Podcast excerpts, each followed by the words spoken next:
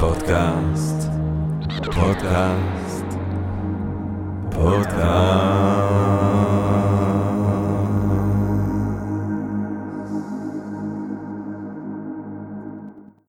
טוב, גבירותיי ורבותיי, ברוכות וברוכים הבאים לפודקאסט של Think and Drink Different, פודקאסט למי שאוהב לחשוב ולשתות. אני ג'רמי פוגל ואנחנו רוצים להודות לסמסונג נקסט תל אביב, קרן ההשקעות בתוכנה בשלבים מוקדמים שמאפשרת לנו להקליט את הפודקאסט במשחק שלה בשרונה כחלק מתוכנית התמיכה בקהילת החדשנות והיזמות הישראלית. וואו. והיום אה, אה, אנחנו, אה, אני שמח ומתרגש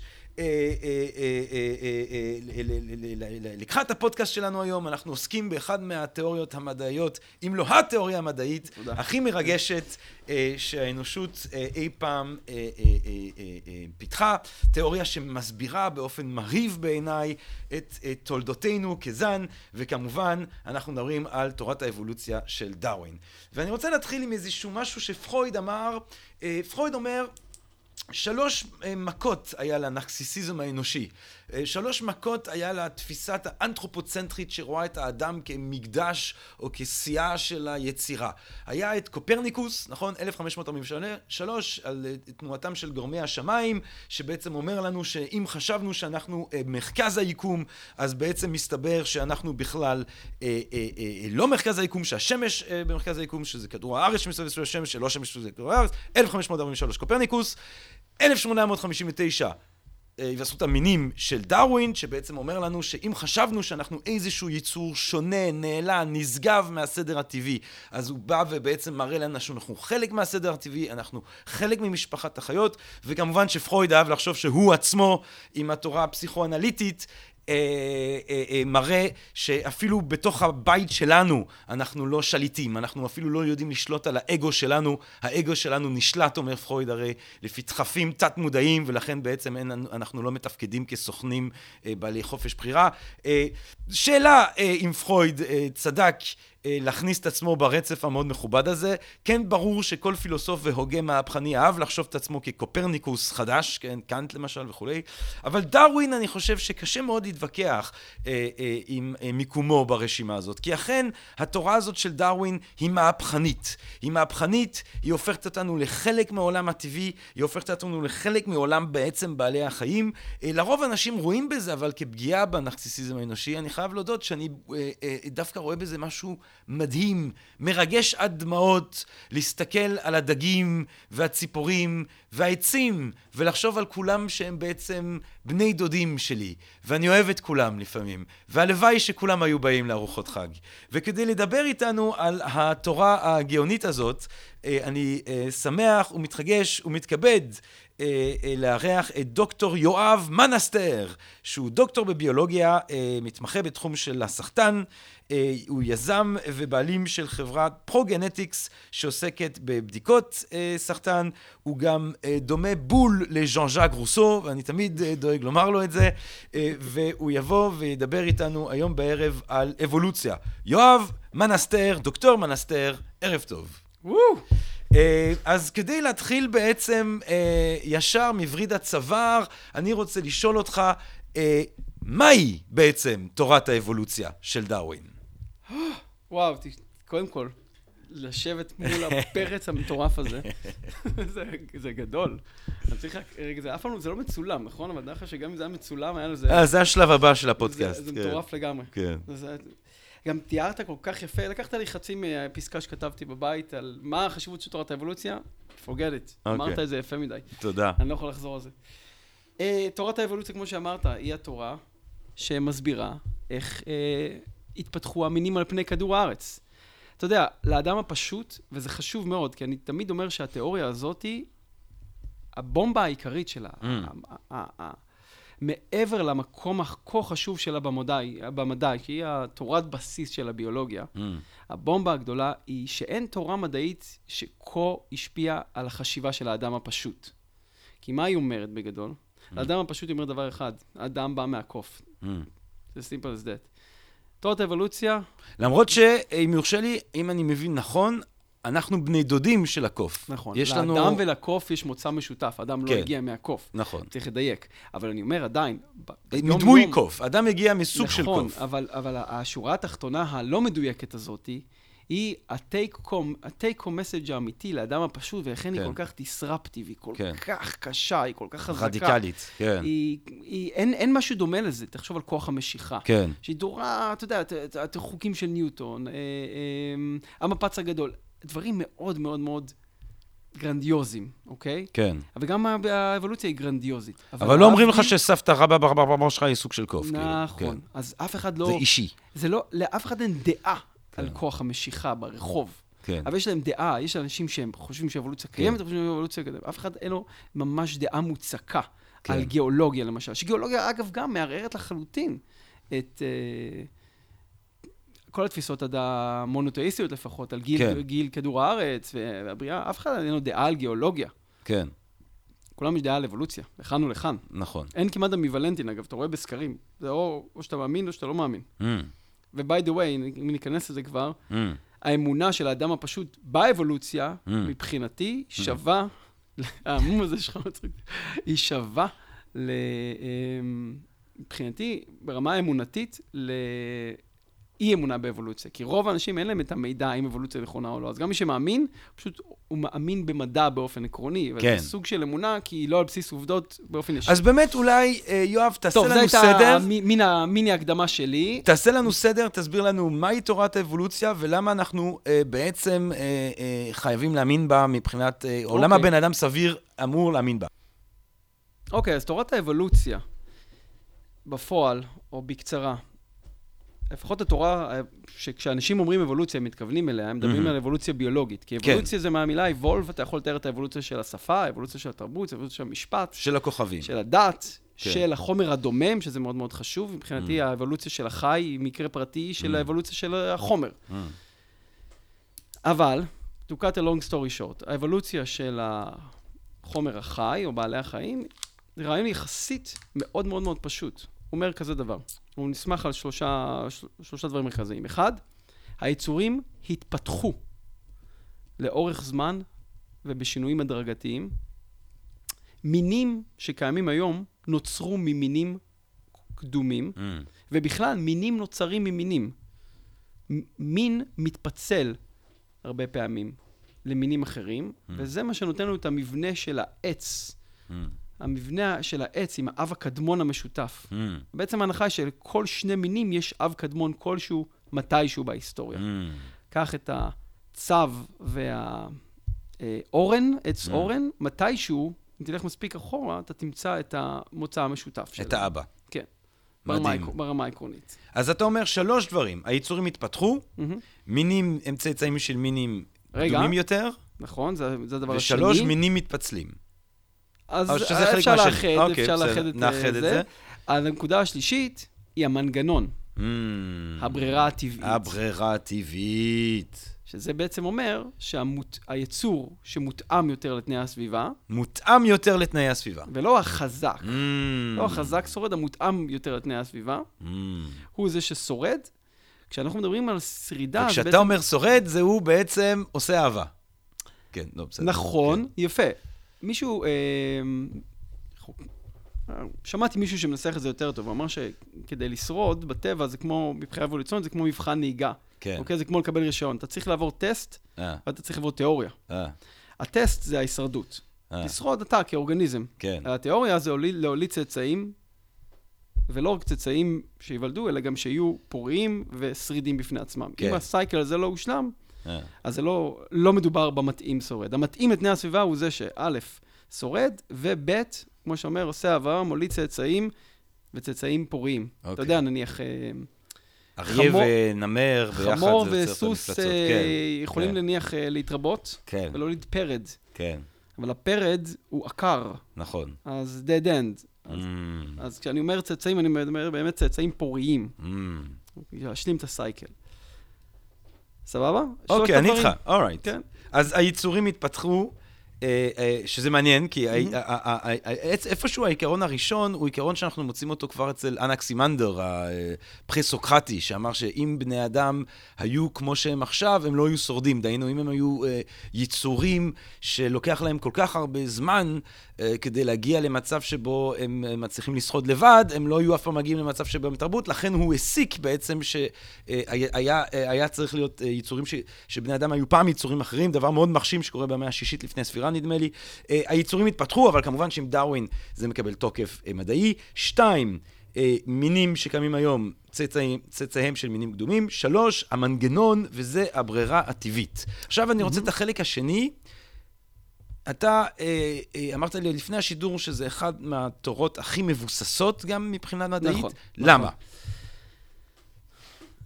אוקיי, אז תדע לך שכשחשבתי על זה, mm. אז אמרתי, הרחבתי בזה, אני, אני אומר, לדעתי, זה לא רק שהיא, יש בה כל כך הרבה אלמנטים גרנדיוזיים. אז כן. אחד האלמנטים הגרנדיוזיים שזה מסביר כמעט הכל, לפחות בביולוגיה זה מסביר הכל. כן. אל, האלמנט השני, כמו שאתה אמרת, שזה, היא, היא מרהיבה. התורה עצמה היא מרהיבה, היא, היא סוחפת. אתה מסתכל על זה, זה, זה, יפ, זה פשוט יפה. כן. אבל האלמנט השלישי, היא שמצד אחד יש לה כמות עדויות אינסופית, והיא לגמרי שרירה אה, ברמה של כוח המשיכה. מה זה העדויות האלה? אני, אני ארחיב, כן. רק אני רוצה להגיד שאדם אינטואיטיבית, mm. שלא חשוף לעדויות האלה, mm. לא אמור לסוס ולהאמין שקיימת אבולוציה, לא בהכרח. Mm. כי הרי מה, מה בעצם לא אינטואיטיבי בתורת האבולוציה? יש כמה דברים שפועלים נגד האינטואיציה הבסיסית. Mm. אחד, השינוי ההדרגתי של היצורים לוקח זמן, הרבה זמן. Mm. בני אדם לא יכולים לתפוס את המושג הרבה זמן, או יותר נכון, אם אני אגדיר את המושג שהם לא יכולים לתפוס, בני אדם יכולים לחשוב על ימים, על שבועות, על שנים, הם הותאמו אבולוציונית, יש פה איזשהו לופ, הם, הם הותאמו אבולוציונית mm. לתפוס, וזה אני לוקח מדוקינס, הוא קורא לזה העולם הבינוני. Mm. הם הותאמו אבולוציונית לתפוס את הגדלים הבינוניים, mm. לא כוכבים ולא אה, חיידקים, הם יכולים לתפוס חתול, אבן, עץ. כן. זה מה שהמוח שלהם, זו הסביבה כן. שהם חיים והוא התעצב. כאילו 40 שנה זורם, אבל אתה מתחיל לדבר על 300 אלף שנה בעצם אנשים... אתה לא יכול לתפוס כן, את זה. אתה לא כן. באמת, כן. אתה יכול לחשוב על זה. כן. אבל המוח שלך לא התעצב אבולוציונית באיזשהו שלב, באיזשהו מקום, לתפוס את האבולוציה. כן. יש פה אה, אה, לופ חמוד כזה. אה, אז אתה לא, אז זה באמת באמת לא אינטואיטיבי, אוקיי? כן. אה, דבר נוסף שהוא לא אינטואיטיבי, רגע, היה לי פה אה, קצה חוט, אה, זה הנק... הנקודה השנייה שהיא, בריאתנים מאוד לא מושכלים נתפסים בה. בגלל, בגלל האינטואיציה, אנחנו, אנחנו מחפשים סיבה... בריאתנים, אנשים שמאמינים שהעולם נברא. כן. שבעה ימים על ידי כן. אדוני. Thank you for that. הם רואים את ההתאמה היפהפייה של יצורים לסביבה שלהם, או כביכול התאמה יפהפייה. אחת, mm. ה... אחת העדויות שאני אגיד בהמשך היא כמה היצורים לא באמת מותאמים לסביבה שלהם בצורה מושלמת. מושלמת. כן. אבל הם תופסים את היצורים כמותאמים כן. לסביבה. הנה, תראה את הג'ירפה, היא צריכה לאכול מהעץ ויש לה צוואר. נח, אנחנו נחזור לג'ירפה כן. הזאת, כי היא תהיה אחת ההוכחות הכי טובות לזה שאין פה מתכנן, כן. או מתכנן תבוני, שזה הביטוי שמשתמשים בו. כן. אבל אבל כן, ברמה האינטואיטיבית, הג'ירפה כל כך מותאמת לסביבה של המצבה הארוך, לאלים, כן. חייב למורכבות הזאת, ליופי הזה של עולם החי, להתאמה mm. הכל כך גבוהה, חייב להיות פה מתכנן.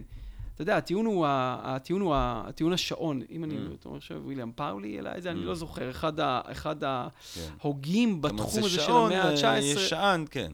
אם אתה מוצא שעון בטבע, כן. אתה מניח שהיה פה כן. ש... שהשען שבנה אותו. כן. הרי לא יכול להיות שיש מאין נכון. ייווצר שעון. למרות שאני חייב לומר, שאם אנחנו חושבים על זה בהקשר של ההיסטוריה של הפילוסופיה, mm-hmm. אז כבר דיוויד יום, אה, דיוויד יום, מקווה שאני לא טועה, אבל מתחילת המאה ה-18, כבר אז הוא, אה, יש לו סדרה של טיעונים גאוניים בדיאלוגים על הדת הטבעית, כנגד בדיוק אותו... אה, אה, אה, אה, argument from design, כן? כן. טיעון מתוך עיצוב, אם תרצה. הוא אומר שיש לנו מלא עדויות של דברים שנוצרים ביקום ללא שום תבונה, כמו למשל צמח או טיגריס או תינוק, כן? אף אחד לא באופן תבוני יוצר אותו, אבל נוצר דברים מורכבים. אבל דווקא פה אתה יכול להכניס אלוהים כאילו, אם אין לך את העדויות האלה. לא, אבל יש לנו מלא עדויות. לא, ברור שיש את העדויות. אתה יצרת תינוקות, נכון? אה, הבנתי, ברמה בלי, הזאת. אה, בלי שתכננת אותה. כן, ברמה הזאת. קרה, כן? כן. אה, הוא, הוא טוען גם שאי אפשר להשוות את היקום למכונה, כן? זה דברים שונים לחלוטין. הוא אומר, אם כבר אתה מסיק ממכונה, אז תסיק שזה צוות של אלים. לך תסיק אל אחד, אולי יכול להיות אל ילד שמצייר וזורק, כן? סדרה שלמה של טיעונים כנגד שתוקף, ושזה מאוד מעורר מחשבה ומעורר הערכה לדעת אה, לסתור את הטיעון הזה לפני האבולוציה. זה דבר שמבחינה פילוסופית הוא מדהים. כן. אבל אחרי האבולוציה כמובן, כן. יש לנו פתאום הסבר לאיך החיות האלה לכאורה מותאמות. אתה רוצה להגיד שהן לא מותאמות לחלוטין. הן מותאמות, כמו שצה"ל מותאם למלחמה הקודמת. כן. זה בגלל כן, זה כן. משפט אחד. אה, ונדבר על זה. אה, אוקיי, אז אתה יודע מה, אחד ה... אפשר לדבר גם על דרווין, מהמם. תוך כדי קצת, כי הוא בעצם הבן אדם הראשון, ש... או במקביל, הסיפור שלו מדהים, הסיפור של איך שהוא עולה לאבולוציה, איך הוא אסף את העדויות האלה, הם העדויות הראשונות, המשמעותיות. אה, אז אולי תספר, אולי תספר לנו את הסיפור הזה. חצי, חצי, נעשה איזה חצי סיפור, חצי זה. אז דרווין בעצם אה, הוא אה, נצר למשפחה מאוד מיוחסת בבריטניה, אה, כמעט אצולה הייתי אומר. אה, אביו רושם אותו ללמוד רפואה אה, בגיל 16, הילד אה, קלירלי חכם, אבל מ- מ- לא הכי נמשך לזה. בסופו של דבר, מה שסותם את הגולל זה שהוא רואה ניתוח בילד חי, והוא מזדעזע מזה, ומפסיק את זה. אבא מאוכזב, אבא שלו רופא גדול בממלכה, ומצפה שהוא ילך בעקבותיו, שולח אותו ללמוד כמורה, הוא לומד כמורה, כמעט מסיים את התואר, לא כאילו מסיים תעודה, אבל מסיים את התואר, שלוש שנים. נמשך מאוד לביולוגיה, יוצא למסע סביב העולם, הזדמנות של פעם בחיים, בגיל 22, בוא תעלה על ספינה שהולכת לחצות את העולם, אנחנו מדברים על אה, 1831, אם אני לא טועה, משהו כזה. תתפוס אותי ב- בשנה, אבל באזור הזה. אה, ספינה בשם הביגל, שהולכת ו... אה, ביגל המפורסמת. כן, כן. שהולכת למפות את חופי דרום אמריקה. מסע Mm. של... הובטח לו מסע של שנתיים, זה נגמר במסע של חמש שנים. אבל הוא בכלל, קונספטואלית, חושב אה, על גיאולוגיה כשהוא נוסע. הוא בעצם בהכשרה גיאולוג, והוא אומר, אני אמצא כל מיני אה, דברים מעניינים ב- אה, במקומות האלה, ולאט לאט הוא נחשף, ל, נחשף לעדויות. ולאט לאט הוא, הוא צובר דברים. אה, אני לא יודע כמה אתה רוצה שאני אני אכנס לזה. כנס, אה, כנס. כנס, אוקיי. אז אה, הדבר היפה זה גם, גם ההב- ההבשלה, יש, כל הסיפור הזה מופלא, אתה יודע גם כל הסיפור על וולס, by the way, זה כן. sidekick. אה, יש חוקר מתחרה, נקרא לזה, כל כן. הזמן אה, פה, אה, שג, שגם מגיע נמצא איזה. חצי כן, צעד כן. מאחוריו, תמיד, כן, כן. כן, משהו כזה, אני- אז אני נתתי פה איזה טיזר. אז דרווין שלנו עולה על הספינה בגיל 22, לחצות ולחקור את, ה, לחקור את העולם בגדול, כן? כן. והוא אספן אובססיבי, גם וולס אספן אובססיבי. והוא מתעניין במדע, והוא מתעניין בגיאולוגיה, ויש לו רקע יפה בגיאולוגיה. אה, והוא אוסף מאובנים, הוא מתחיל כן. להיחשף למאובנים. דווקא כגיאולוג, שבא לחפש בסלעים, זה נותן לו יתרון, אתה מבין? כן. הוא, הוא, הוא, הוא בא לסלעים ומצא את המאובנים, ומתחיל למצוא מאובנים. Mm. הוא מוצא מאובנים, הוא אה, אוסף מינים, הוא, הוא ממש אה, אורז, שולח. כמויות, כמויות, כמויות אדירות, Mm. אוקיי? אז, אתה יודע, מישהו היה צריך לפרנס את המוזיאונים, מישהו היה צריך לפרנס את כן. החוקרים, הדברים האלה נועדו לזה, אוקיי? אני, אה, אני לא יודע במספרים כמה הוא עזר, רז ואסף, אבל אה, המתחרים שלו ארזו עשרות אלפי, עשרות אלפי דוגמאות ואלפי מינים, Mm. אלפי מינים, אנשים שעשו מסעות דומים, וולאס, שייך אלפי מינים שלא היו ידועים למדע, אלפים. Mm. זה מבצע אריזה, כן. וזה זה אינסופי. מדהים. זה התקופה שאנחנו מדברים עליה, כן. זה מסעות הרפתקה ואיסוף פסיכיים. כן. כולם שם על סף מוות, כל החוקרים האלה כל הזמן, זה באמת כן, עול- הרפתקאות. עולם, עולם מופלא. הפחדנות של ה... אתה יודע, בצדידי הקולוניאליזם הבריטי היו כמה אנשים שעפו... אפשר ש- עוד היה, כן, להתפרקן. הוא מגיע לגלפגוס, הגלפגוס אהה, אה, נכון. זה אולי אה, נקודת המפתח, למרות שהתובנות לא לא מופיעות בגלפגוס, מופיעות בבית באיזה כפר קטן באנגליה. אבל בגלפגוס יש שם אה, באמת כל מיני דברים מופלאים שממש קופצים לעין, ובסופו של דבר מתחילים לחבר את, ה, את הדברים האלה יחד. Mm. אחד הדברים שהוא מבין, זה אה, למשל, אתה יודע, הוא- באיים של הגלפגוס, זאת אומרת, אה, מזרח לדרום אמריקה. כן, בעצם. 600 קילומטרים כן. מהחוף הכי קרוב בדרום אמריקה, מצויים איים יבשים ומוזרים, געשיים, Mm. שנקראים הגלפגוס, ויש שם מינים מאוד מאוד מוזרים Mm. מצד אחד, אבל הם עדיין דומים ליבשת, אוקיי? Mm. המינים של היבשת, אבל הם קצת מוזרים, הם קצת שונים. אה, הוא למשל נתקל במין של, של ציפור שנקרא פינק, ואז הוא רואה שיש שלוש, שהוא הוא הלך ל-13 איים שונים בגלפגוס, Mm. ובכל אי הפינקים קצת שונים. Mm. אוסף אותם, שולח אותם לאנגליה, לא מסתכל על זה כל כך, כן. לא חושב על זה. צבים למשל, אתה מכיר את הצב הגדול? נכון. של דרווין גלפגוס? זאת אומרת שבכל אי יש pattern, יש דוגמה שונה של אה, אה, אה, ריבועים כאלה, של צורות על, ה, על השריון. Mm. עוד אה, כל מיני אה, אה, נקודות ציון כאלה. אתה יודע, אוסף שולח, save. לא שואל שאלות. כן. כן. אתה חושב, הוא גם מגיע מכמורה מצד אחד. כל כן. ההשפעות הן מאוד מאוד מעניינות. מצד אחד כן. כמורה, אבל, אבל אז זה לא אומר כלום, כי אז... זה לא אומר כלום, כי בעצם החינוך, בעצם החינוך האוניברסיטאי באנגליה במאה ה-19 הוא חינוך לכמורה, וזה מה נכון, שאתה... וגם כן. עשייה של מדע הייתה התחקות אחרי דרכי האל. כן. רק היום מדע הוא איכשהו זה, אז, אז כאילו לעשות מדע... הרבה בזכות זה- דרווין עצמו, באיזושהי צורה, כן. תכלס כן. אבל עד אז מדע הלך ביחד עם האל. בוא נ- אז הוא מסתובב. לו בגלפגוס, הוא מסתכל על ציפורים, כן. צבים, מאובנים, מאובנים. אה, ואז מה קורה? ואז הוא קורה. הוא שולח, הוא תקוע הרבה מאוד זמן בים, גם אה. עם מלאריה. הוא Mm. מתחיל לחשוב, ובעיקר גם מאבד את הדוגמאות באנגליה. ואחד הדברים שהוא קולט זה למשל שהמינים האלה של הציפורים של הפינקים, הוא חושב שזה אותו פינק בגדול, עם קצת שונים קטנים, זה בעצם, אה, אה, בעצם מינים שונים.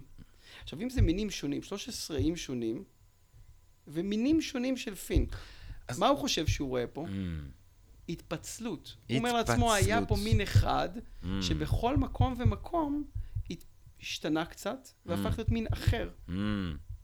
אני יכול- אני יכול לשאול אותך פה, מה מבדיל בעצם בין מין למין? כן. Uh, ההגדרה הביולוגית של מה מבדיל בין מין למין, זה האם... זאת אומרת, למה זה לא סתם כמו כלב גדול, כלב קטן, כלב שחור, כלב כן, לבן, כן, זה עדיין סוג. אותו מין. נכון, נכון. אז מה ההבדל בין סוג למין?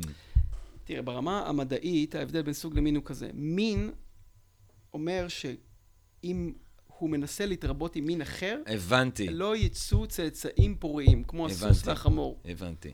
סוס וחמור הם מינים שונים, אבל הם מאוד מאוד אז קרובים. אם אתה לוקח אז פינק מאי אחד בגלפגוס, ו- אני לא חושב שהוא הוכיח את זה ברמה הזאת, כן. אלא יותר ברמה המורפולוגית. כן. אבל הוא הבין שבעצם יש פה, אני לא יודע אם הוא הגדיר אותם ברמה שאנחנו מגדירים היום, כן. אבל הוא הגדיר אותם בצורה כזאת שהם מספיק שונים מצד אחד ומספיק קרובים מצד שני, כן. ומאוד distinct. בכל אי יש את, ה, את, ה, את הפינץ' הייחודי לו, באי, ויותר מזה, עם התאמה מאוד יפה לסביבה. Mm, איים שבהם ה, ה, ה, ה, הם היו יותר יבשים והמזון היה אגוזים, אז לפינצ'ים היה מקור קשה ועבה. כן. איים שהיו יותר... הם אוכלים תולעות, אז יש להם את המקור הארוך. מקור ארוך, כן, שיצוף של פרחים כן. וכאלה דברים.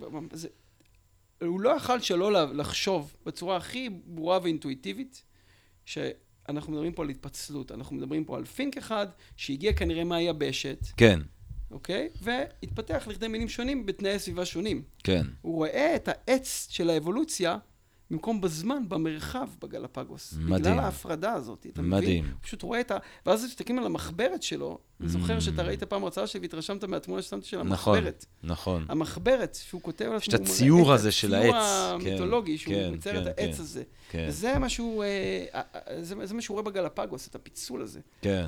אבל הוא ממשיך, הוא ממשיך אה, אה, לאסוף. אחד הדברים, אחד, אחד הבינגואים הכי גדולים, וגם הוא חושב שאחד העדויות הכי גדולות בתקופה שלו לעובדה שמינים נוצרים מינים אחרים, זה התפתחות עוברית. Mm, הוא שובר ביצי נחשים, mm. ומה הוא מוצא? מה הוא מוצא? שלעובר של נחש יש רגליים, מה אתה אומר? ושלדולפין Mm. יש רגליים, אוקיי? עובר של דולפין. זה הוא גם ידע? כן, Mm, אבל ה... שני הדברים האלה, אוקיי? mm. אה, בוא נראה, איזה מעניין אותי מאוד, אה, איזה עוד דברים אה, הוא עלה עליהם, אבל בוא, בוא, בוא, בוא, נ- בוא נתמקד בוא נשאר עם הנחשים והדולפינים. בוא נדבר עם הנחשים והדולפינים. תראה, לדולפינים זה גם די קל, אתה רואה אותם, אני לא יודע אם הוא ראה את המוטציות האלה, שאחד ל-X דולפינים גם מפתח רגליים. אה, ונדבר על זה גם, זה אחת העדויות הכי חזקות. mm. אולי באמת סוף סוף הם יצטרפו אלינו בי- ביבשה מתישהו. היו שמה, אה. החליטו לחזור למים. כן, זה מבחירה. אה, אז- הוא מגלה של- שלעוברי נחשים יש רגליים. יש רגליים. ומה זה אני אומר? חושב שגם הוא זה שראה את הסדקי זימים ב... ב... ב... ב... ב... לא, זה לא... אני אבל, אבל, אז, אבל, מה. זה, אז בסדר, אז יש להם רגליים, ואז, ואז מה? מה זה אומר? זה כנראה שאומר שיש להם מוצא ממין אחר, אה, שהיה לו רגליים. אה, אתה מבין? וזה בעצם אחד הדברים הכי יפים. אם אני עכשיו אכנס פה לחריץ הזה שפתחתי, כנס. כי דרווין זה לא הדבר הכי מעניין, זה סתם, זה, זה, זה משהו מאוד מאוד נחמד לדבר עליו, על ההיסטוריה ועל הציוריות, אבל ההתפתחות הבריטית זה אחד העדויות הכי הכי פסיכיות, בכל המינים. אבל כן. בוא ניקח את האדם. כן, אדם, בהתפתחות העוברית שלו, בשבועות מאוד מאוד מוקדמים, מפתח סדקי זימים. אה, כי בעצם מה זו תוכנית ההתפתחות העוברית של אדם? זה תוכנית התפתחות עוברית של דג, אה, עם תוספת של התפתחות עוברית של זוחל, עם Mm. תוספת של התפתחות עוברית של... כן, כי בעצם יונק. האבולוציה מוסיפה עוד מוטציה על, זה לא שהם מוחקים ומתחילים מאפס. אתה יודע, אומרים שכשהאבולוציה רוצה לייצר שולחן, היא לוקחת כיסא ושוברת לו את המשענת, כן, אוקיי? עובדים מה שיש, זה כמו בפלסטלינה. כן. אתה יכול בפלסטלינה כל פעם ליצור משהו אחר, אבל אתה עדיין עם אותה פלסטלינה. אבל מה היתרון, אני, סורי שאני עדיין עם הרגליים של הנחש, מה היתרון אין האבולוציונרי? יתרון, זה היופי. זאת אומרת, אבל איך... זה מתוסבך, זה לא, אבל- גרוע. אבל אני רוצה להבין משהו זה לגבי לא הנחש. תוכנית מ- מתוכננת. אם הנחש, זאת אומרת, היה חייב להיות כמה דורות של יצורים עם רגליים, ואז היה יתרון, זאת אומרת, היה מנגנון של ברירה טבעית, שבה אלה בלי הרגליים שרדו, כן, כן. ואלה עם הרגליים לא שרדו. כן. אז למה אלה בלי הרגליים שרדו יותר אני עם הרגליים? מניח, כן. אני לא מומחה לנחשים, אני מניח שזה עזר להם בתנועה נחשית שלהם. תחשוב על תנועה נחשית, עכשיו, עכשיו תחשוב על תנועה, תח, תיקח את התנועה הנחשית המאוד מאוד אינטליגנטית ומהירה הזאת, כן, ועכשיו תלביש לה רגליים, כן, בטח רגליים קטנות. הבנתי. אתה מבין? אז, אז הנחש, יכול להיות אבל- שבמצבים אבל מסוימים השאלה, אתה יותר מהיר לשאול- בלי רגליים מאשר עם. בדיוק, חשבתי כן. שהולך לשאול משהו אחר. אה, חשבתי ש... אה, ביי, טוב, יש פה עכשיו פיצול, אני כבר לא יודע מה איזה. חשבתי שהולך לשאול אותי, מה היתרון שבתוכנית העוברית יהיו רגליים ואז הם ייעלמו? אה, וזאת אבל- הנקודה. כן, אין יתרון. שאין יתרון. כן. אבל אם היה זה מתכנן זה תבוני, כן. הוא היה מתכנן התפתחות עוברית כזאת, כן. ש... אני עכשיו מדבר רק על האדם. סדקי זימים שנעלמים, והופכים להיות אה, עצמות באוזן. כן. אה, פסיכי. אמ, וואי, הייתי, מה זה? הייתי שמח שיהיו לי זימים, האמת. גם. כאילו, עם הריאות. כן, אתה יודע, יש את הקווין קוסנר וכל ה... קווין. קווין!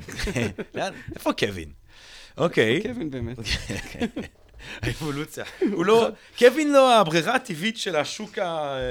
שוק האנטרטיינמנט של המאה ה-21, קווין לא מסתדר בו, כאילו. אבל, אה, אה, אה, רגע, אוקיי.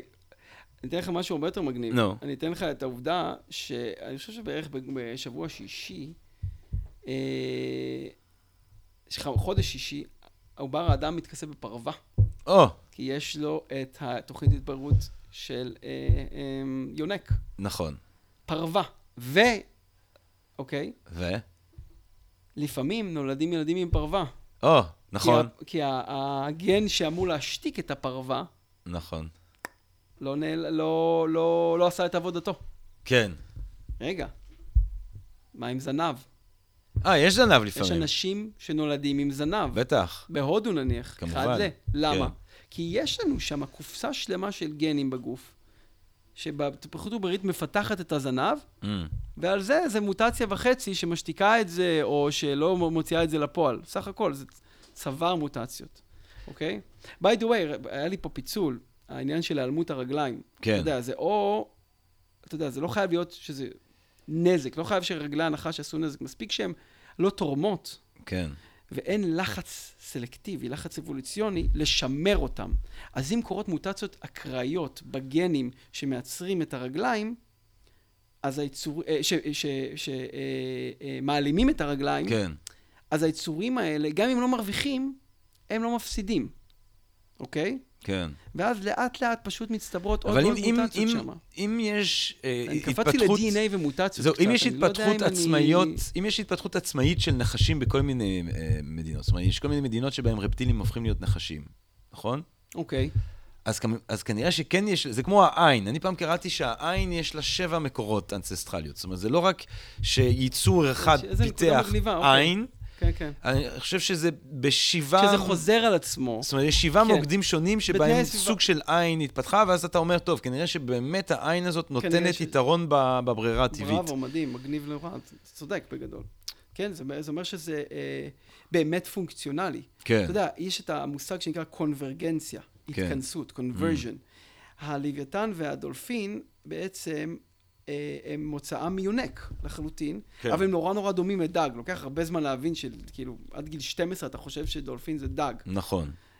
כי הוא נורא דומה לדג. עכשיו, למה הוא דומה לדג? כי המבנים האלה, אוקיי? המבנים Mm. ההידרודינמיים האלה, הגוף המאוד עביר במים הזה, וה- והסנפירים האלה, כן, כן. הם נורא נורא נורא אה, אה, טובים. מעניין. אה, by the way, יכול להיות פה שיש גם נטייה אה, למבנים מסוימים להיווצר, ולכן הם חוזרים על עצמם, כן? Mm. אפילו סתם נטייה ברמה של טכנית, ברמה של מבנים, בלי קשר לזה, אני עכשיו speculating איתך. מעניין מאוד. אה, אבל אתה יודע מה, אני, שנייה, אנחנו גם התפצלנו. אנחנו כן, אנחנו התפצלנו, והיינו עוד עם דרווין בכלל. אנחנו עזבנו את דרווין? בוא נסיים אותו, כי בוא הסיפור נסיים, בוא מגניב. נחזור, כן, כי מגניב, השארנו אותו, הוא חוזר מהגלפגוס. הוא הבין שיש התפצלות, הוא רואה את הרגליים של הנחש והוא התינוקי. ממשיך, והוא חוקר על, הוא באמת, הרבה אנשים עמ- עמדו שם על הרעיון, אבל רק דרווין ידע לאסוף את כל העדויות, להגיש את זה לבית המשפט של ההיסטוריה, נקרא לזה, ל- ל- לשכנע באמת, כי הוא עושה עבודה כל כך מעמיקה, והוא הוא, הוא הוציא 19 ספרים בחיים שלו, Mm. הוא הוציא ספר על איך התפת- הת- הת- מתפתחות שוניות אלמוגים, וספר על סחלבים, וכמובן מוצא, לא רק מוצא המינים ב-1859 שהזכרת, Mm. מוצא האדם ב-1871, זה הבומבה הכי גדולה. בטח. אבל אנחנו מדברים על אה, עדיין אה, שנות ה-1830, 1840, הוא יושב בבית אה, בכפר קטן, הוא חלק מהרויאל סוסייטי, הוא מדבר עם אנשים מאוד חשובים בני זמנו, הוא, הוא, הוא מאוד מאוד מחובר וכולם מחוברים אליו, וזה חשוב, זה חשוב להתפתחות הוא של בביצה. רעיונות. לגמרי בביצה, הוא שותה, הוא שותה קפה בגילמן וזה, הוא. כאילו עד, עד, עד, הסוף שם. הוא יושב ומפתח, ומפתח את התורה שלו. אה, הוא מבין כבר שמינים מתפצלים ממינים אחרים, הוא רואה את ההתפתחות העוברית, הוא מבין את ההקשר. הוא חושב על מנגנון. Mm. מנגנון זה מאוד מאוד נחמד. גם פה יש סיפור, אתה יודע, אנחנו באלף, במאה ה-19, מה, מה עושים באנגליה במאה ה-19, אם יש לך זמן פנוי? אתה אה, אה, מטפח זני כלבים, או יונים, או חתולים. mm. זה היה השיגעון אה, במ- לגמרי. בטח. אז הקורגי של הכלבה, קורגי של- terrier והגולדן רטריבר והלברדור. עמק הסיליקון, תור הזהב של אה, אה, טיפוח, אה, טיפוח מינים, כן. והוא רואה, את, כמו שאמרת, כלב, הוא רואה איך תוך 15 אלף שנה בערך, מכלב דמוי זאב, אה. הסקי כנראה זה כזה, אתה מקבל את הצ'יוואוות ואתה מקבל את הזה, ומה כל מה שעשינו זה ברירה. ברירה מלאכותית. סתם, אחרי שזאב עם צ'יוואווה יוצא תינוק? פורה? אני חושב שכן. Mm, אוקיי. זה עדיין ש- אותו מין. שם מולה, כן, אבל הם אותו כן, מין, כן. אז ההגדרה היא כן. הבנתי. אה, אבל, אבל כן, אז אתה רואה פיזית באמת בכל הטירוף הזה, אתה רואה את ה... ומתי יש לו, זאת אומרת, אז אתה אומר, זה משהו שמתפתח ליד, אין לו איזה רגע, רקע, אה, אין לו איזה רגע גשטלט שאומר, אוי ואבוי, בום טחח, הרעיון נופל לו על הראש. הוא עובד באופן שיטתי. כן, אין פה תפוח שנופל כן, על כן, העץ, כן, אין כן. פה גאונות, למרות שהוא כנראה איש מאוד מאוד חכם, אבל אתה יודע, לא, אלוהים... גאונות כן. יש. כן, אני לא יודע, לא, לא רגע גאוני, כן, כנראה, כן, כן. כנראה. אולי יש, אני לא, אני לא מספיק יודע, אבל הוא לא... כן. זה לא, לא מפורסם ככה, אוקיי? ואז, ואז הוא מוציא, אה, והרי הסיפור... רגע. כן. למה הוא לא מוציא את זה? למה ב-1859 הוא רק מוציא את הספר? אה, שהולך לשנות את הכל. הוא יושב על הדבר הזה 20 שנה ולא אומר לאף אחד כלום. mm, אולי לחברים מאוד מאוד קרובים, ויש לו חברים חזקים. אדם מגניב, צעיר, מחוץ לממסד, בשם וולאס, mm, יוצא למסע מאוד מאוד דומה לדרווין, אבל פחות או יותר על דעת עצמו, עם חבר בשם בייטס. mm.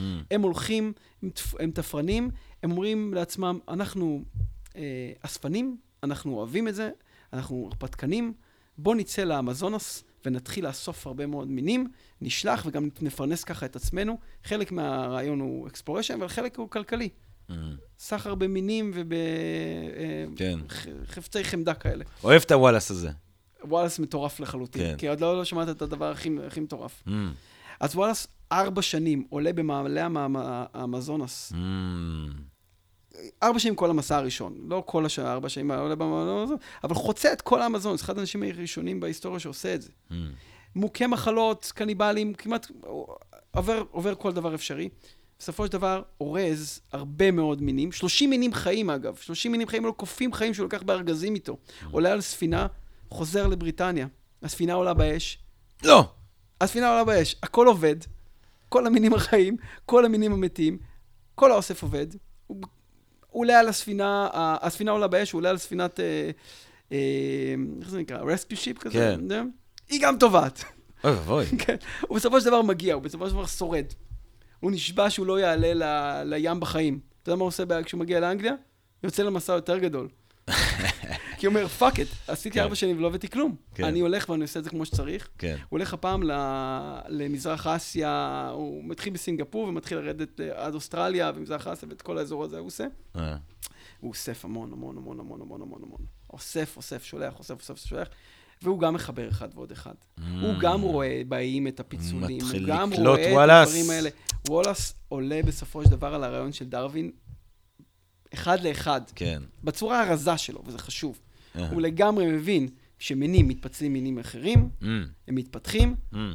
וזה כנראה במנגנון הברירה הטבעית. אה, מה מה הוא עושה עם זה? מה חזה בזה? מה זה? מה- למה זה רזה? כי הוא לא בנה אה. קורפוס עדויות הבנתי, אינסופי, אבל הוא עלה על העיקרון. אה, מה הוא עושה עם זה? בין היתר, הוא שולח לאחד החוקרים הכי מפורסמים בבריטניה. צ'ארלס. דרווין. כן, כבר אז היה לו שם, כי הוא התעסק בהמון דברים. כן. ודרווין בשוק. כל מפעל חייו עומד בסכנה על ידי הפוחז הזה, כן. אוקיי? הפוחז הצעיר הזה. מה הוא עושה? הוא בעמדת כוח מאוד מאוד גדולה. הוא יכול עכשיו פשוט לפרסם ולמעוך אותו. אמ, לפרסם את התיאוריה ולמעוך אותו. אתה יודע מה הוא מחליט לעשות ביחד עם החברים שלו? לפרסם במשותף. אמ. 1858 הם מוציאים מאמר מדעי, דרווין ווולאס, back to back.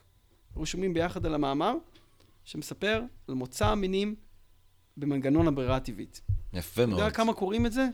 אף אחד לא קורא את זה. זה לא מעניין אף אחד. לא עושה שום דבר בקהילה. אמ. שנה אחרי זה, דרווין מוציא את הספר, מוצא המינים. מוצא מינים. וזה הכל עניין של marketing. הוא עושה את זה טוב. אה. ואז הבום אה, קורה, ואז האבולוציה מגיעה לעולם. ואם שואלים את וולס, אפילו 30 שנה אחרי, הוא חי 30 שנה אחרי דרווין. של מי התורה הזאתי? דרווין. קורא לה דרוויניזם. למה? מה דרווין? כי הוא הביא את העדויות, הוא בנה את זה, הוא הוסיף את זה, הוא, הוא, הוא מלאכת מחשבת. אלפי עדויות. הספר בנוי, by the by the way, מוצא המינים הוא ספר קריא לחלוטין. ספר הוא- הוא- הוא מומלץ. הוא ל- כן, הוא בלוקבאסטר בת- בתקופתו. כן. והוא כובש את עולם המדע מאוד מאוד מהר, הוא וחבריו הטובים, היה לו חברים מאוד מאוד טובים, אדבוקטס מה שנקרא, אה, שידעו לשווק את זה, ידעו לי על זה, ותוך 20-30 שנה בעולם המדע היה ברור ש... צ'ארלס דרווין, אחד הספסימנים האנושיים המרהיבים. אז זה סיפור מאוד יפה. סיפור הסיפור עם וולאס יפהפה. ודרווין הוא מגניב, נכון? סיפור מרגש. אתה- שמח שלקחתי אותך לכיוון הזה. תיקח אותי, תמיד, לגלפגוס, יואב. אבל אני, אז... אז אוקיי, יודע, אבל אני זה רוצה- העדויות- אוקיי. העדויות בקטנה אז של אנחנו דרווין. יודעים, אז, אז בואו נעשה סדר. אנחנו דיברנו על שלושת העקרונות. היתור, א', היצורים מתפתחים, שתיים, מינים, אה, צאצאים של Mhm. מינים קדומים יותר, שלוש, מנגנון הברירה הטבעית. דיברנו קצת על איך שדרווין אה, אה, פיתח את כן, הסיפור הזה. כן, אבל זה היה בקטנה. בוא נדבר על העדויות ה- והתלהבנו מהרגליים של הנחש.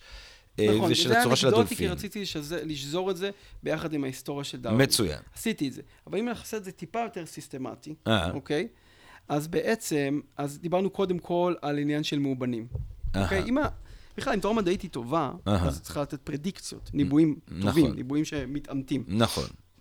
אז קודם כל, אם אתה טוען שהיצורים התפר... אה, נוצרו ממינים קדומים, אוקיי? והתפתחו באופן הדרגתי, אתה צריך שעולם המאובנים יתמוך בזה, בשתי צורות. אחד, שאתה תוכל לראות הרבה מאוד מאובנים, אה, בוא נגיד, השיא זה מאובני מעבר. אתה אומר שבעצם הזוחלים, העופות התפתחו מהזוחלים, תראה לי מאובן מעבר.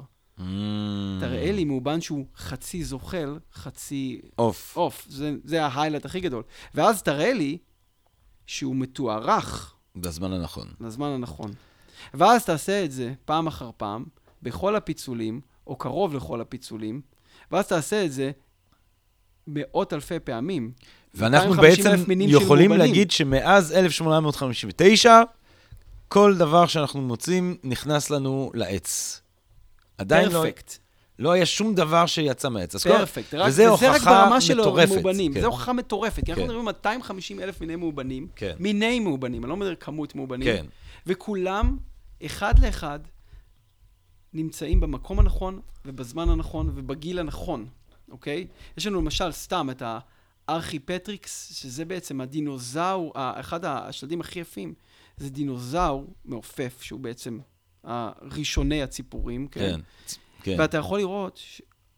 בשלד הזה, שיש לו נוצות וכנפיים, כמו ציפור, אבל יש לו זנב ושיניים, כמו זוחל. Mm, יפהפה. כמובן מתוארך פרפקט הזה, וכל כך, כל כך הרבה, וזה שם, אוקיי, וזה מאובנים. mm. שים את זה בצד, כן. אוקיי? הרבה יותר מזה, לדעתי, דיבר... האמבריאולוגיה, ה- ה- העוברים, דיברנו על זה קצת, כן. אוקיי? שזה מאוד מאוד, מאוד נחמד. דיברנו על הדולפין, דיברנו על הנחש, לוויתנים, אוקיי? Mm. כמובן גם. אמ, טוב, האמת שאפשר להראות את זה במ- במ- במקומות אחרים, כי אה, למה אני אומר לוויתנים? יש תופ- תופעה מעניינת שנקראת אטביזם. אטביזם זה חזרה של תכונות כביכול שכבר הושתקו ביצורים. שזה בדיוק כמו שאמרתי על הזנב של אדם שמתפתח, זאת אומרת, הזנב כבר, איבדנו אותו אבולוציונית, Mm. אבל עדיין נולדים מדי פעם אנשים עם זנב. למה? היום אנחנו יודעים את המנגנון, שזה העדות הכי גדולה. ה-DNA זה הסטמפה הסופית, אני רק מכין את הקרקע. Mm, אוקיי. אבל בלי קשר ל-DNA, ברגע שאתה רואה את הזנב הזה, אוקיי, אתה מבין באיזשהו מקום שיש לך תוכנית התפתחות עוברית של קוף בתוך, בתוכך, והפרווה, והזימים, אוקיי? שק החלמון, שכחתי את שק החלמון. עד שבוע הרביעי, הרביעי, לעובר, העובר מתפתח עם שק חלמון. שק חלמון, אתה מבין? ביצה. הכל שמה. Mm, סוד, יש לנו את הגנים להכנת שק החלמון עדיין בגוף. mm. זה הסיפור עם ה-DNA. כל הגנים שאנחנו, אה, היום אנחנו יודעים למצוא את הגנים האלה. ה-DNA שלנו הוא הרבה יותר חזק כמו מאובנים, הוא junkyard של DNA מאובן. Mm. כל הגנים שלו, ש- כל החברים שאי פעם היו לך, אתה יודע, אתה, אלו הם חיי, הכל מסופר ב-DNA.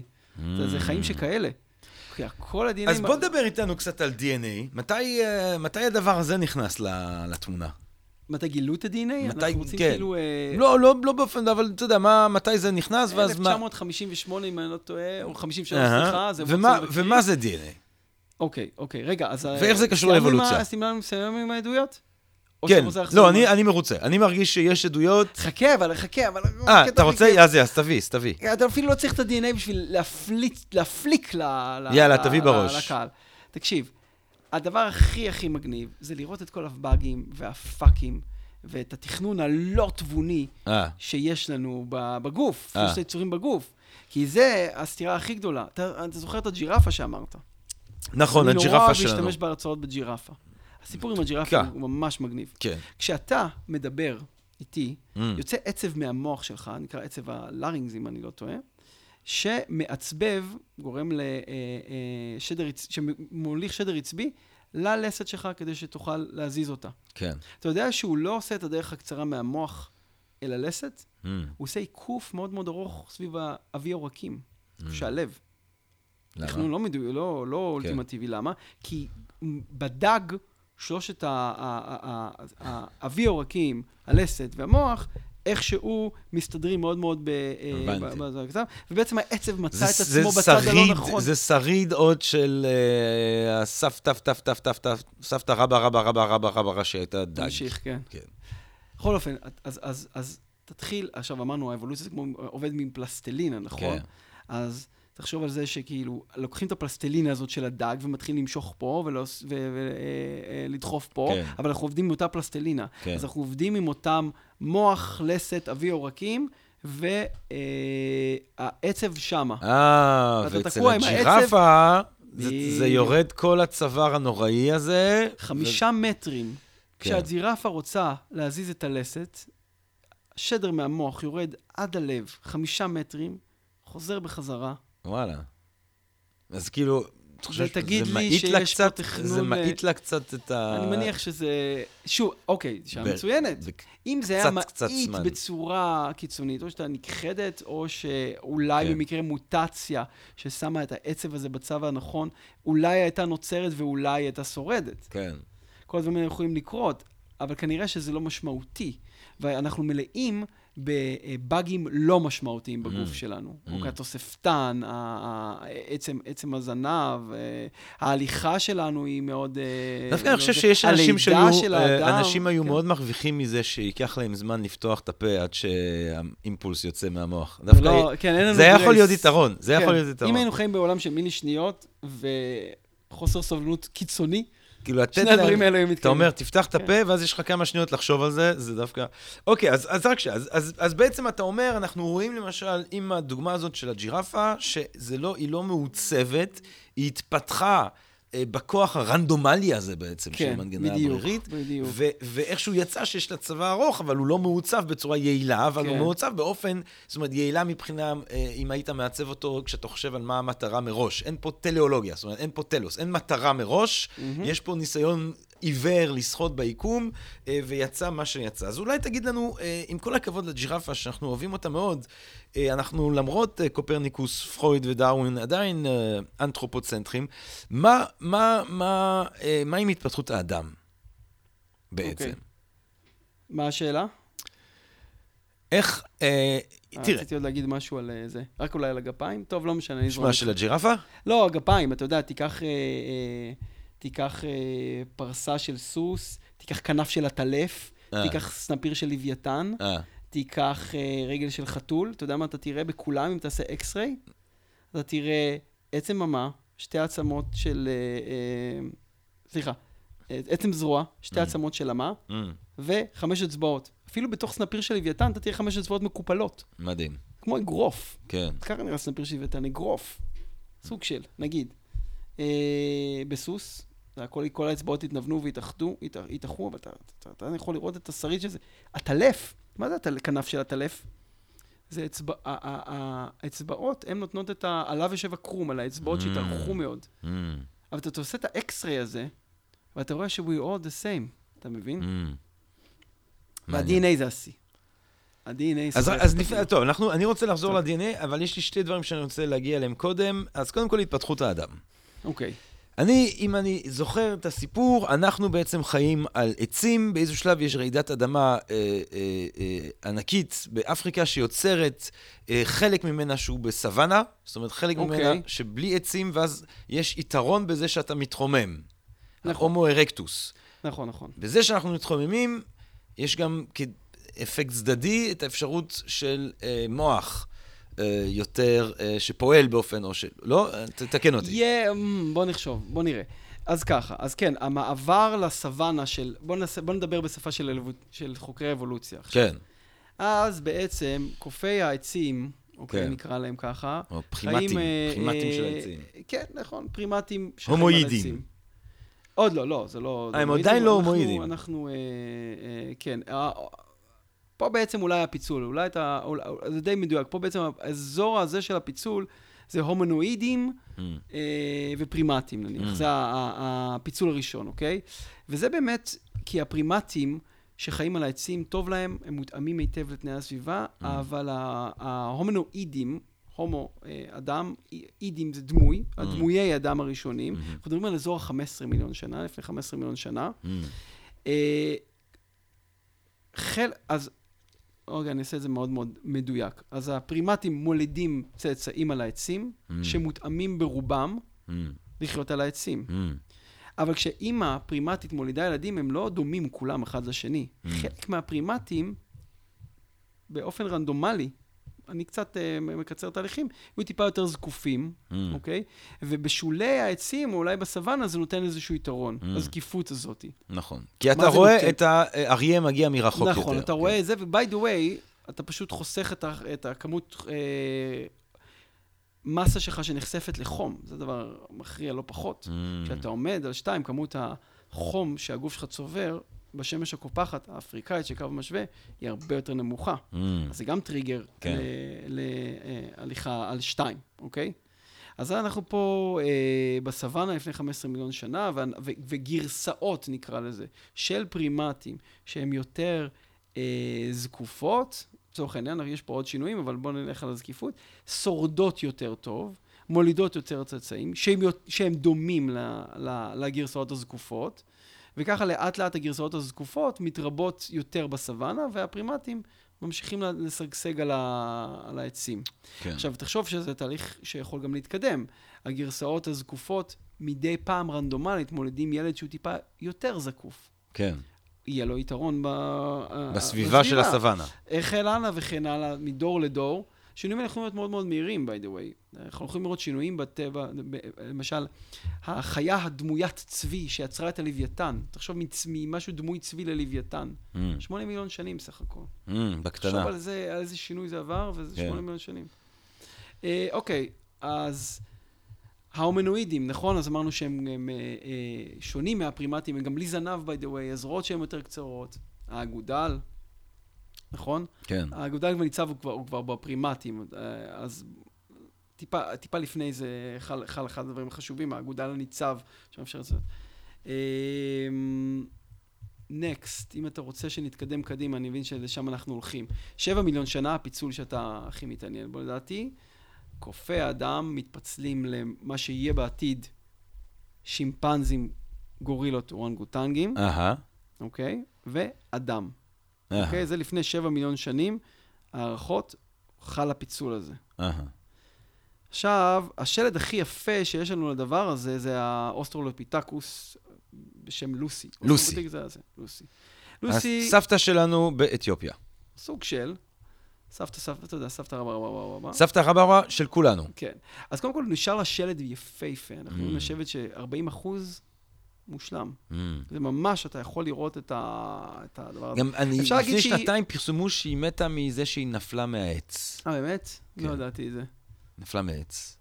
מישהו אולי דחף אותה. זה כמו איזה שיר ילדים, הופ, נפלה מהעץ, נכון? כן. שאולי היא התאבדה. אולי היא הייתה דיכאונית. מה זה גאוני. לא, אני, לא אני חושב אני. אני ממש חושב, איפה הדיכאון, אתה יודע, אולי אין דיכאון, אני לא מבין בזה, אבל אולי אין דיכאון, ויש דיכאון רק למוחות מאוד מאוד מורכבים. כן. מי האדם הראשון שהת- שהתאבד? מתי הד- מתי הדבר הזה הגיע לאבולוציה? לא, כן. באמת, מי האדם הראשון שהתאבד?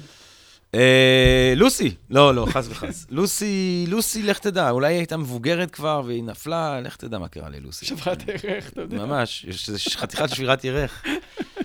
אה, טוב, בטח, יש את? הירך, אפשר לראות אם הוא שבור, לא? אפשר לראות. יש ערך אחת. אז, אז 40% היא, אבל בעצם. לוסי, לוסי בעצם היא, היא כבר השלב הבא, שבע מיליון שנה, יש לנו לוסי, כן, והיא כן, כבר, כן, כן. היא ההומונואיד, אה, הומונואיד. כן. כן. אה, אה, הנקודה היא כזאת, אפשר להגיד על לוסי שהיא אה, סוג של אדם מהצוואר Mm. ומטה וסוג של קוף. אוקיי? מהצוואר ומעלה. כאילו, אני ולוסי היינו יכולים לעשות ילד? אם אני חוזר בזמן, אתה חושב? לא, אנחנו מדברים על, על מינים שונים של אדם כרגע. אה, אוקיי. נכון, הומו ספיונס, הומו אורקטוס, אה, זה הכל מינים, זה מינים, כבר, כן. כן, כן. סוגים זה יהיה... כי ההומו ספיאנס יכול לעשות ילדים עם הניאנדרטלרים. כן, אני לא, אני לא יודעת כמה הם היו... הי- הייתה רבייה כן. בין המינים, היום יודעים את זה, לא ידעו את זה עד לפני מעט מאוד זמן. נכון. כמה לפני, וואי, שבע שנים או משהו כזה, כן. כשכל הטכנולוגיות ריצוף גנטי התפתחו. אני לא בטוח שכמה כמה זה, אבל ב- לא, זה, זה לא האזור שלי, by the way. אני יותר. מולקולרי. Alright. חייב כבר להודות uh, כאן ועכשיו. אז בוא נגיע... ל- לא, לא, אבל, אבל, אבל חייבים לדבר על ה basics האלה. כן, אז כן, אני אקח כן, אותך, כן. אבל, אבל אה, גבולות הידע שלי הם, הם במקרו פה. קופצים הלאה, אה, הומו הביליס, זה Mm. נראה לי אחד הדמויות המעניינות הבאות, Mm. אנחנו כבר לפני שתיים וחצי מיליון שנה, אנחנו מדברים על אדם, אה, הומו הביליס זה אדם, בטח אתה יודע, אתה מבין אה, לטינית, מה זה הומו הביליס? אה, הוא מסוגל להשתמש בכלים? יפה. Mm. האדם המיומן, כן. בני הכלים, אוקיי? אנחנו, כשאנחנו קופצים כל הזמן בזמן, אנחנו קופצים גם בגובה הממוצע של בני אדם, על פי Mm. רוב, Mm. ובגודל המוח כמובן. אז Mm. המוח של ההומו אבליס הוא אה, בערך חצי מאדם מודרני, Mm. אבל הוא כבר כפול מהפרימטים שמתפצל מהם. למה אתה מחייך? יש לי בדיחה כזאת נו, טיפשה. למה זה טוב? לא. יש לי בדיחה ממש מטומטמת. טוב, אני קופץ לפני מיליון שנה, כשיש כבר, אה, אה, האדם כבר מתפשט לכל מיני מקומות, ויש בכל מיני אזורים שונים כן. בני אדם שונים, שזה מגניב, מינים שונים. אין את זה היום. אין מינים שונים, יש רק הומו ספיאנס, זה מאוד מאוד משעמם.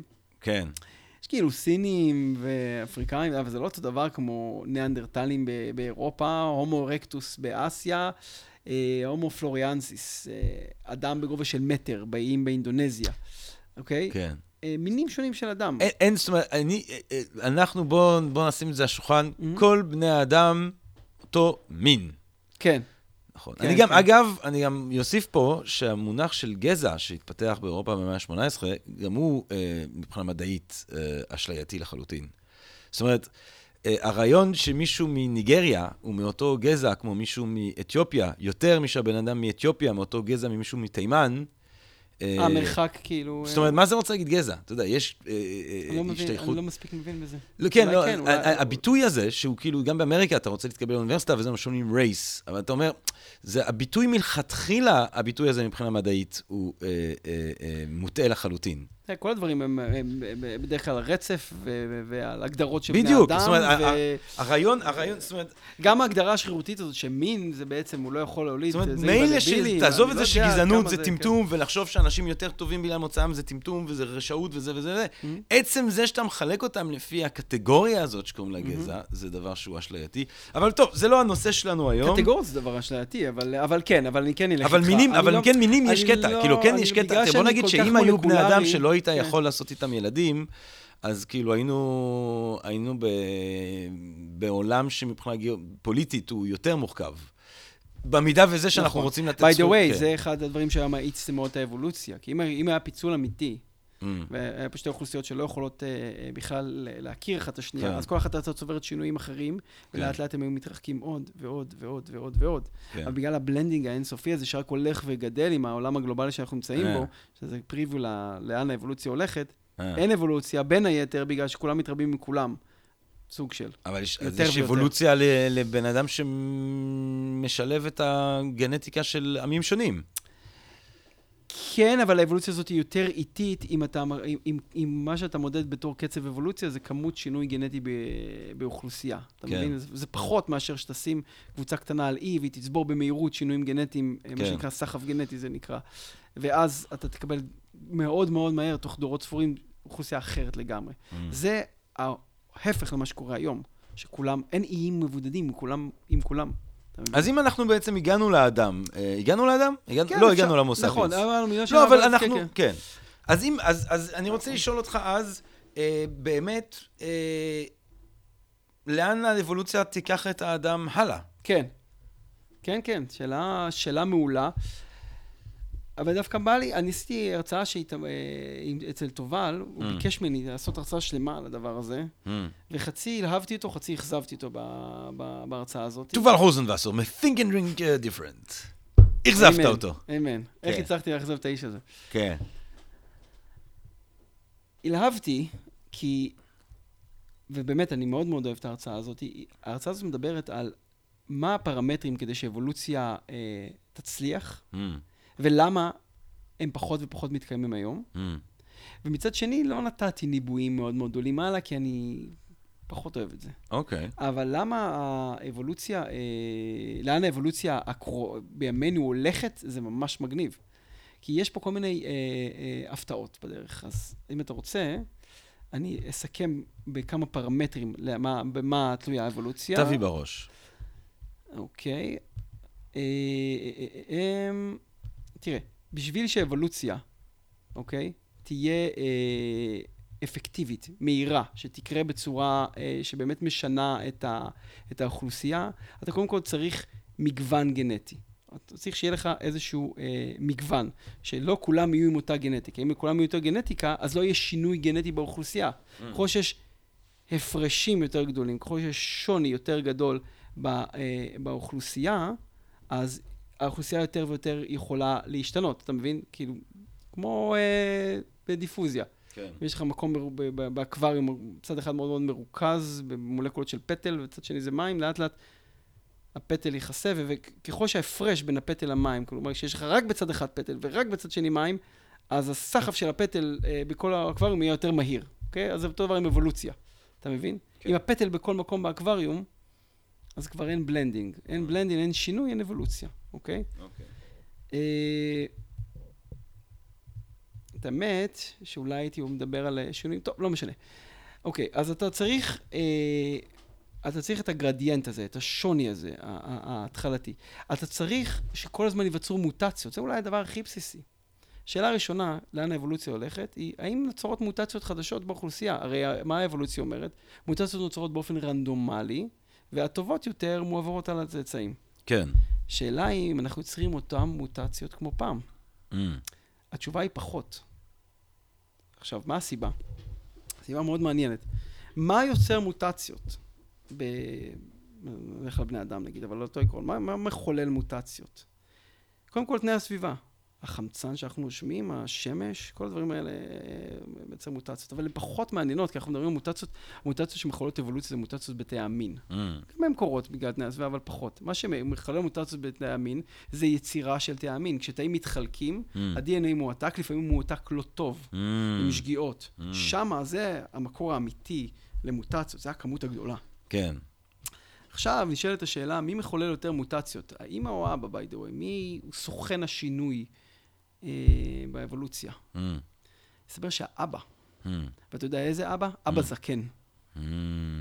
כל הגברים המזדקנים, הפיטר פנים בתל אביב, שהם כמוני, אה, כן.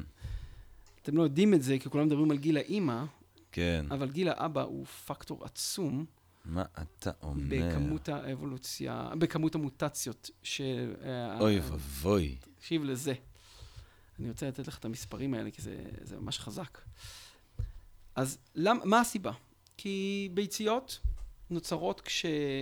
אצל הילדה ממש, אצל העובר, שם נוצרות הביציות, כן, בכמה חלוקות קטנות. כן, חלוקה זה בעצם מקום, חלוקת תאים זה המקום שיכולות לצבר מוטציות. כן. כמה חלוקות קטנות, וגמרנו עם התהליך הזה, ואין יותר מוטציות. צברת מוטציה, צברת מוטציה. גבר מייצר זרע כל החיים שלו. Mm. עוד ועוד ועוד ועוד ועוד ועוד זרע. כל החלוקה כזאת, עוד מוטציות. אז גבר בן 20, אוקיי? הקופי, המכונת הצילום עובדת טוב. גם, אבל זה לא עניין של איך המכונה עובדת. בוא נניח שהמכונה עובדת, המכונה עובדת בסדר, Mm. אבל פשוט אחת לכמה פעמים היא לא, היא לא מעתיקה טוב. Mm, עכשיו, ככל שתצלם יותר עותקים, תצבור יותר טעויות. mm, השאלה היא כמה עותקים אתה מייצר. אז תאי זרע אצל בן 20 זה בערך 20 חלוקות של תאים. mm, כשאתה מסתכל על תא זרע בודד, אחרי, זה תוצר של 20 חלוקות. mm, 20 חלוקות זה X סיכוי למוטציה. mm, גבר בן 28, mm, 200 חלוקות. זה לא ליניארי, זה אקספוננציאלי, mm. אתה מבין? 60 זה כבר אה, אזור של 1,000. אוי שזה חצ... ואבוי. חצ... חזרנו קצת לליניארי, אבל תבין, זה לא, זה לא לגמרי ליניארי. Mm, ואז נשאלת השאלה, מה גיל האבות הממוצע היום, לעומת גיל האבות הממוצע נגיד לפני כמה אלפי שנים? יותר מבוגר. גם אני חשבתי ככה. לא, הוא יותר צעיר. גם אני חשבתי ככה. סתם. לא הוא כן- הוא יותר צעיר. באמת? מסתבר, כי, ותלוי באיזה תרבויות אתה מדבר. אני, אני רוצה להשוות עכשיו לתרבויות אה. החקלאיות של אלפי. שנים. אבל אתה אומר שבגדול ייצאו מוטציות מתל אביב. יותר מאשר מירושלים. כן. כי ה... במובן הזה זה נכון, יש כאילו, הגיל, לקח לי זמן, אז הגיל ההבאה הממוצע בתל אביב, אני מניח שיותר אה, יותר זה, כן? אוקיי? אה, אבל תקשיב מעניין. מה, מה, מה מעניין. וזו תופעה שאתה אתה רואה אותה רק במחקרים גנטיים על אוכלוסיות אה, שאפשר לעשות בכלים היום. ה- ה- לפני אלפי שנים mm, היה אי שוויון רבייתי עצום בהרבה מאוד תרבויות, נכון. אוקיי? היה לך את הזכר השליט נקרא לזה, גבר אוקיי. אלפא. גבר אלפא, ג'ינג'יס חאן. ג'ינג'יס. חאן. עם מאות ילדים אהה. ומאות גברים בלי ילדים. Hmm, ובדרך כלל, הם גם הביאו המון המון ילדים בגילים מאוד מאוד מאוד מאוחרים. כן. אז האבות, הזקנים, זקני אז השבט, ג'ינג'יס חאן הביא מלא אה, יש מוטציות. 100 מיליון ילדים שאפשר כן. to pin point לג'ינג'יס חאן. נכון. יש כרומוזום Y ג'ינג'יס חאן. כן, כי הוא הביא אלפי ילדים, וגם הילדים שלו הביאו אלפי ילדים. כן. אוקיי, אז זה פשוט, הלכתי למקום הזה כי זה מקום, זה בומבה. אל תגיד לי שזה לא בומבה, העובדה הזאת, כן. שבעצם הזרע, הוא מכיל את המוטציות, אוי. הזרע הזקן, והזקנים של פעם, אה. עם המאות ילדים אה. בתרבויות החקלאיות העתיקות, זה, המ- זה, זה, זה, זה מה שדחף, הביא, הביא לייצור של הרבה מאוד מאוד מוטציות, ואין את זה היום. היום אה. הכל שוויוני. השוויוניות הזאת, בכל פרמטר שאני אביא עכשיו, דופקת את האבולוציה במרכאות. הבנתי. אוקיי? כל תהליך, הוא צריך מתח, הוא צריך אה, הפרשים, אוקיי? וכשכולם אותו דבר, הכל משעמם. מעניין. בטבע, בכל צורה, אז גם לגבי באבולוציה. כמה זמן אנחנו? אני רואה שאתה ככה חוזר. לא, אני, אני מסתכל, אין לנו עוד מלא זמן, אה, ואני לא מדבר על זה שלפי מה שאתה אומר, כדאי לזקנים רווקים עריריים. אה, כן, לא, לא, אה, לא חשוב אה, שמות, כן. וכמו אה, תובל רוזנבסר, הגבר אלפא אה, של Think and Drink Different, אה, זה- זה- להתחיל עם המוטציות שלנו, אבל לא, אבל דווקא אני בעד לעשות לעולם. ילד קווין קוסטנר שידע לנשום מתחת למים. זה נראה לי אה, ישרת אותו כהוגן. אה, אני, יותר אני, טוב- יותר מ- מדירה בתל אביב לתשוב. כן, מה שישחה. כן. אה, מה שאני רואה שישחה, שחה, צא לים גאולה, ילד, אל תחזור. אה, מה שאני רציתי להגיד זה DNA. אני רציתי שנחזור יאללה, ל-DNA, כן, DNA, כי יש לנו עוד עשר דקות. זה העולם שלי באמת. יאללה, אז תביא, יאללה, תביא. ב-DNA, תביא את ה-DNA. אז ה-DNA... מה זה DNA? אוקיי, DNA. למה זה טוב לי? למה? תמכור לי DNA, יאללה, איש מכירות, תמכור לי DNA. יכול למכור לי את העט הזה? מאיפה זה? DNA זה מולקולה, מולקולה זה צוואר קטן של אטומים. זה משהו מאוד מאוד מאוד מאוד מאוד קטן, אוקיי? זה, אה, אבל זה מולקולה מאוד מאוד מאוד מאוד ארוכה. זה מולקולה באורך של שני מטר, שמ- שמקופלת, מקופלת, מקופלת בתוך התא, שאני... וכל מולקולה הזאת נקראת קרומוזום. יש לנו 46 קרומוזומים כאלה. זאת אומרת, יש לנו 46 מולקולות ארוכות של DNA. אם אני מתחיל לעשות זום אין על המיקרוסקופ, מה רואים שם, מה רואים שם, מה רואים שם, מה רואים שם, מה רואים, ואז ב-1953 ווטסון וקריק הבינו מה רואים שם בדיוק. כן, מה רואים שם? רואים שם מבנה שחוזר על עצמו, אוקיי, בין ארבע תת-מבנים, שאני Mm. בעצם, אנחנו מבינים היום שזה אותיות. אותיות. רואים שם קוד, רואים שם שפה. שפה. הכי אה, פשוטה וליניארית שיש. ארבע סוגי אותיות בשפה. לנו יש 22 בעברית, ארבע אותיות ב-DNA, Mm. אוקיי? ארבע אותיות של DNA מקדדות את כל הפונקציות של התא, ובעצם יש בהם את כל הסוד לקיום החיים. ולכן ה-DNA הוא איפה שיש את האינפורמציה הביולוגית האמיתית. כל הפלא שאנחנו קוראים לו. חיים, זה בעצם הבסיס של ה-DNA. Mm. איך זה עובד, by the way, הארבע אותיות האלה, איך השפה, how did they decode it, גם באזור שנות ה-50-60, פשוט פיצחו את הקוד הזה, Mm. לפחות ברמה של מה, מה אומר בגדול. הבינו שכל שלוש אותיות זה מילה, Mm. והמילה היא חומצה אמינית, זה לא Mm. חשוב שמות, Mm. אבל משרשרת של DNA, אני יכול לבנות שרשרת של חומצות אמיניות, כי כל שלוש, שעות, שלוש אותיות זה מילה, חומצה אמינית אחת. עוד שלוש אותיות, עוד חומצה אמינית. אז בעצם זה נשמע די משעמם. ה-DNA הוא קוד לייצור של חומצ... לבניית שרשרות של חומצות אמיניות. Mm. אבל שרשרות של חומצות אמיניות זה חלבון. Mm. אז ה-DNA הוא קוד לבנייה של חלבונים. אגב, החלבונים כל כך מורכבים וכל כך מעניינים, שפעם חושבים שהם החומר הגנטי. ש- החלבונים. Mm. היה ויכוח, מה בעצם החומר הגנטי, ה-DNA או החלבונים? Mm. היום מבינים שה-DNA הוא אינפורמציה והחלבונים הם המוציאים לפועל. אז ה-DNA הזה זה האינפורמציה, ואני פעם, אני זוכר באמת ההרצאה שלך, משפט שממש נשאר איתי, זה שבעצם אפשר לחשוב את החיים דרך נקודת מבט של ה-DNA. שמה שרוצה לשכפל את עצמו ולהמשיך Mm. בזמן הגן מרחב, האנוכי. זה אה, ה-DNA. כן, דוקינס הכניס את ה... לעולם הזה, אה, כן. טבע את הביטוי הגן האנוכי. כן. בסופו של דבר, לא אוהב את הביטוי הזה, אני חייב להגיד. אני מעדיף את, ה, את דרווין שמפרסם יחד עם וואלאס. mm, אבל, אה, ואני, וגם, אה, אבל בסדר. כן. טוב, אבל, אבל ה-DNA, זאת אומרת, הקוד הזה, זה בעצם, זה בעצם מה שמשתכפל. זה מה שהילד שלי, אה, קווין קוסטנר שאני מייצר, או הילדים של גנגיס חאן, נכון. מה הם מקבלים בעצם? הם נכון. מקבלים את ה-DNA. אתה יודע ש... זאת אומרת, זה, הצור, זה האינפורמציה שעוברת מדור לדור. אתה יודע שלאחרונה... אנחנו קראתי- רק כלי ריק שמעברים את ה-DNA הלאה. לחלוטין. כל הגוף מתכלה, ה-DNA הוא זה שעובר. by the way, גם לא ה-DNA עובר. עותקים שלו עוברים. האינפורמציה האינפורמציה. ב-DNA, זה לא האינפורמציה. החומר עצמו. האינפורמציה שכתובה ב-DNA היא זאת שעוברת מדור לדור בשינויים קלים. גם השינויים הקלים זה בעייתי, אז אם זה שינויים קלים, האם זה אותו DNA? אבל זה בגדול מה שעובר. מעניין. האורגניזם הוא כלי ריק, וה-DNA עובר הלאה, משכפל את עצמו. בעצם הוא טפיל על האורגניזם, אתה מבין? להפך. מה זה טפיל? הוא, המנהל. כן, puppet show. הוא, אתה יודע... הוא המאסטר והגוף הזה. כן, אולי אנחנו רק אה, שליחים של קוד, אה, אני יודע מה. אתה יודע מה קראתי לאחרונה? אה? שבעצם אפשר לתאר את הזכר, זכרים, כטפילים בטבע. כל העניין הזה של רבייה מינית, לא כן. ברור למה כל כך חשוב, אתה יודע, אתה- אתה- אתה- חיידקים לא מתרבים ברבייה מינית, מחלקים זה 22. אפילו חלק מהצמחים יכולים לעשות את זה. נכון. למה צריך זכר ונקבה בכל הסיפור הזה? למה? אז התיאוריה אומרת שזה טוב אה, ליצירה של מוטציות מגוון, אה, במיוחד במרוץ חימוש נגד טפילים. mm, כשיש לך אוכלוסייה מסוימת של יצורים ויש עליהם טפיל, הם יכולים להיכחד מאוד מאוד מהר אם הם לא מגוונים גנטית. Mm. אבל אם אתה עושה את השאפלים ואת המיקסים, הרי הזרע והביצית, הזרע והביצית מתאחדים, ויש פה איזשהו סוג של ערבוב גנטי כן. שלא ניכנס אליו, ואתה מקבל גרסאות חדשות, בסופו של דבר, אתה יכול לראות, עשו מחקרים מאוד יפים, שאחוז הזכרים באוכלוסייה מסוימת עולה ככל שעומס הטפילים גדל. ואיפה שאין טפילים, אין זכרים. ויותר מזה, אתה יכול להגיד... אנחנו שהז- קיימים בזכות הטפילים. שהזכר הוא טפיל על הנקבה. מה הוא נותן? הביצית מכילה... הרי כן. מה זה? מה, יש פה ביצית, ויש פה איזשהו סוג של גנב, כן, שזה תא זרע, שמכניס את ה-DNA שלו, ותופס טרמפ. כן. אתה מבין? תא הזרע הוא סוג של טפיל על הביצית, שלפעמים צריך אותו ולפעמים לא צריך אותו. Mm. כשלא צריך אותו, אתה רואה במערכות מסוימות אוכלוסייה של נקבות. ויכול מאוד שעדיף, אה, נקווה שהאנושות אולי תגיע לשם כמה שיותר מהר. אני, אה, אני רוצה להגיד, אבל אתה יודע מה, דווקא אני רוצה, יש לי איזה דימוי שתמיד strikes me כיותר רומנטי, שזה אם אנחנו ממש חוזרים למקור של החיים עצמם.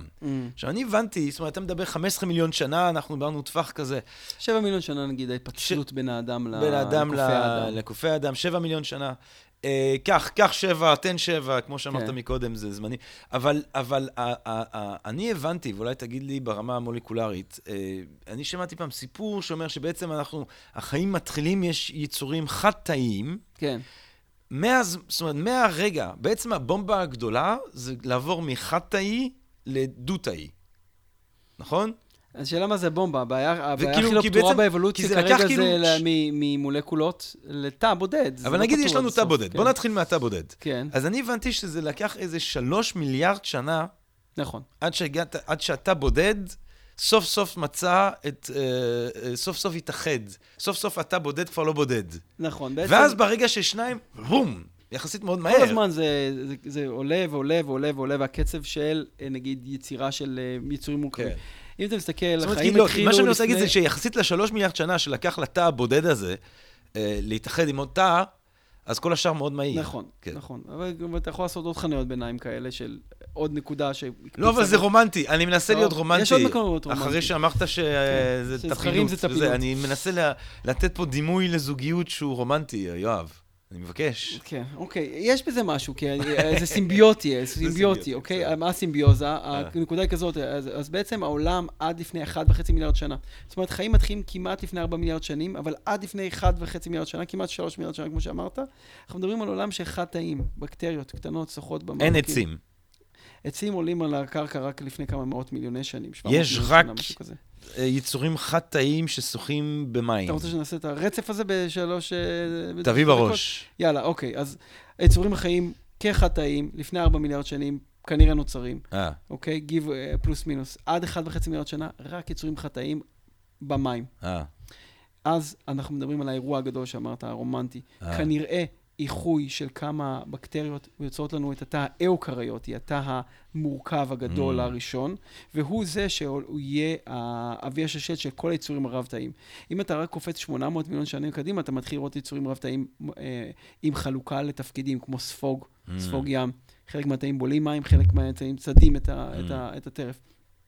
600 מיליון שנה אתה רואה את היצורים הראשונים תנועה במים הרב-תאים, אתה רואה Mm. אה, תולעים ואתה רואה דברים, אתה רואה גם את העיניים הראשונות. Mm. מה זה העיניים הראשונות זרקת? זה פשוט רגישות קבוצה לאור. של תאים, רגישות לעוצמה וכיוון כן, של אור. זה כן. מאוד מאוד פשוט. by the way, לעשות עין, כאילו את כל, את כל, אה, אה, עין, כל שינוי ושינוי אתה, הוא, הוא, הוא beneficial, הוא, הוא מיטיבי. לעשות מכלום עין מורכבת, זה, הוכיחו, זה דבר מאוד מאוד אה, אפשרי ואבולוציונית. אה, אך 500 מיליון שנה הפיצוץ הקמברי זה נקרא, 540 מיליון שנה, אנחנו מדברים על היווצרות של אה, כל החולייתנים, הדגים, אה, לפני אה, משהו כמו 370 מיליון שנה עלייה למים, Mm. עלייה ליבשה Mm. של החיות. צמחים כבר לפני 700 מיליון שנה, אבל חיות. הדינוזאורים כמובן, אוקיי, נכחדים. לפני 60 מיליון שנה, לדעתי לפני 150 מיליון שנה מתחילים משהו כזה. השם ינקום את דמם. will he? אמ, יונקים, יונקים פחות או יותר גם לפני 200 מיליון שנה, אם אני לא טועה, בוא, אני יכול להסתכל פה במספרים, אבל אתה יודע... טוב, ברגע שאתה אצל על- היונקים, אצל לפני- הסבתא רבא שלי והכל בסדר. פרימטים לפני 60 מיליון שנה, and so on and so on. אני אה, רוצה לשאול אותך שאלה אחרונה אה, לשם סיום. תראה, כי אנחנו, אני רואה גם שזה משהו שמעסיק אותך, אה, דוקטור יואב מנסטר. נקרא לי דוקטור יואב. דוקטור, כן. אני אקרא לך פשוט הר דוקטור. אבולוציונרית, זה חשוב להיות דוקטור. אה, לא, אז כי...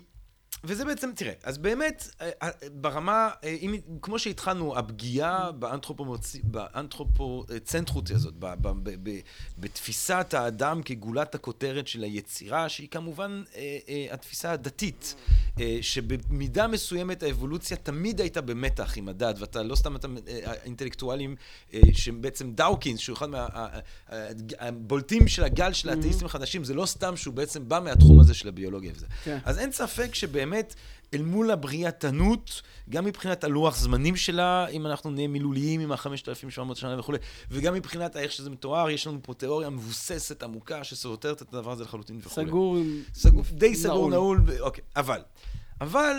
אף פעם לא להגיד נעול, by the way, במדע. לא רוצה להגיד נעול, לא רוצה להגיד נעול. אבל זה נראה מאוד, ההוכחות נראות מאוד... אתה יודע מה ההבדל בין היפותזה לעובדה מדעית? אומרים שעובדה מדעית היא עובדה מדעית, mm-hmm.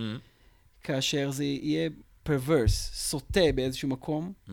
לא להאמין בה כן. אל מול העדויות. הבנתי. זה אבולוציה. אז יש לנו הרבה סוטים בעולם, אבל העניין הוא, אה, השאלה שלי היא כזאת, אז אנחנו אכן לא, לא, לא, יהיה לנו קשה להאמין ברעיון שישות אינטלקטואלית, כל יודעת, כל יכול וכו', בראה את כל, את, את, את הציפורים לשמיים ואת הדגים לים ואת הג'ירפות לעצים הגבוהים וכל זה, זה נראה לנו כבר אה, קשה להאמין בדבר הזה. אבל השאלה אם אנחנו לא יכולים להאמין באיזשהו סוג של אה, אה, אה, טליאולוגיה, מטרתיות אחרת, איזשהו סוג של שאיפה למוחכבות. זאת אומרת... זה לא בהכרח, זאת אחת הבעיות של ה... זאת אומרת, האם, האם, האם זה שאנחנו יושבים כן פה ולא. ומדברים, וחושבים על מתמטיקה, כן, כן, כן, כן, ולא. כן. ואולי חייזרים, האם אין איזושהי אולי שאיפה קוסמית להיווצרותה של שאיפ... אינטליגנציה? לחלוטין יש שאיפה קוסמית לעלייה במורכבות. אתה רואה את זה בחומר הדומם ואתה רואה את זה בחומר החי. כן. יש שני חצים... בגדול ששולטים במקרו של המקרו, האנטרופיה, כן. שכל הזמן עולה, למי שמכיר, אי הסדר ביקום כל הזמן עולה, הוא התחיל במפץ הגדול בסופר סדר, בסופו של דבר אנחנו נהיה בעולם של אי סדר מוחלט. אי סדר מוחלט זה אומר שבכל מקום אנחנו במס מוחלט, כל החלקיקים בכל מקום שווים, אין כן. פה שום, אין שום מבנה, אין פה שום דבר.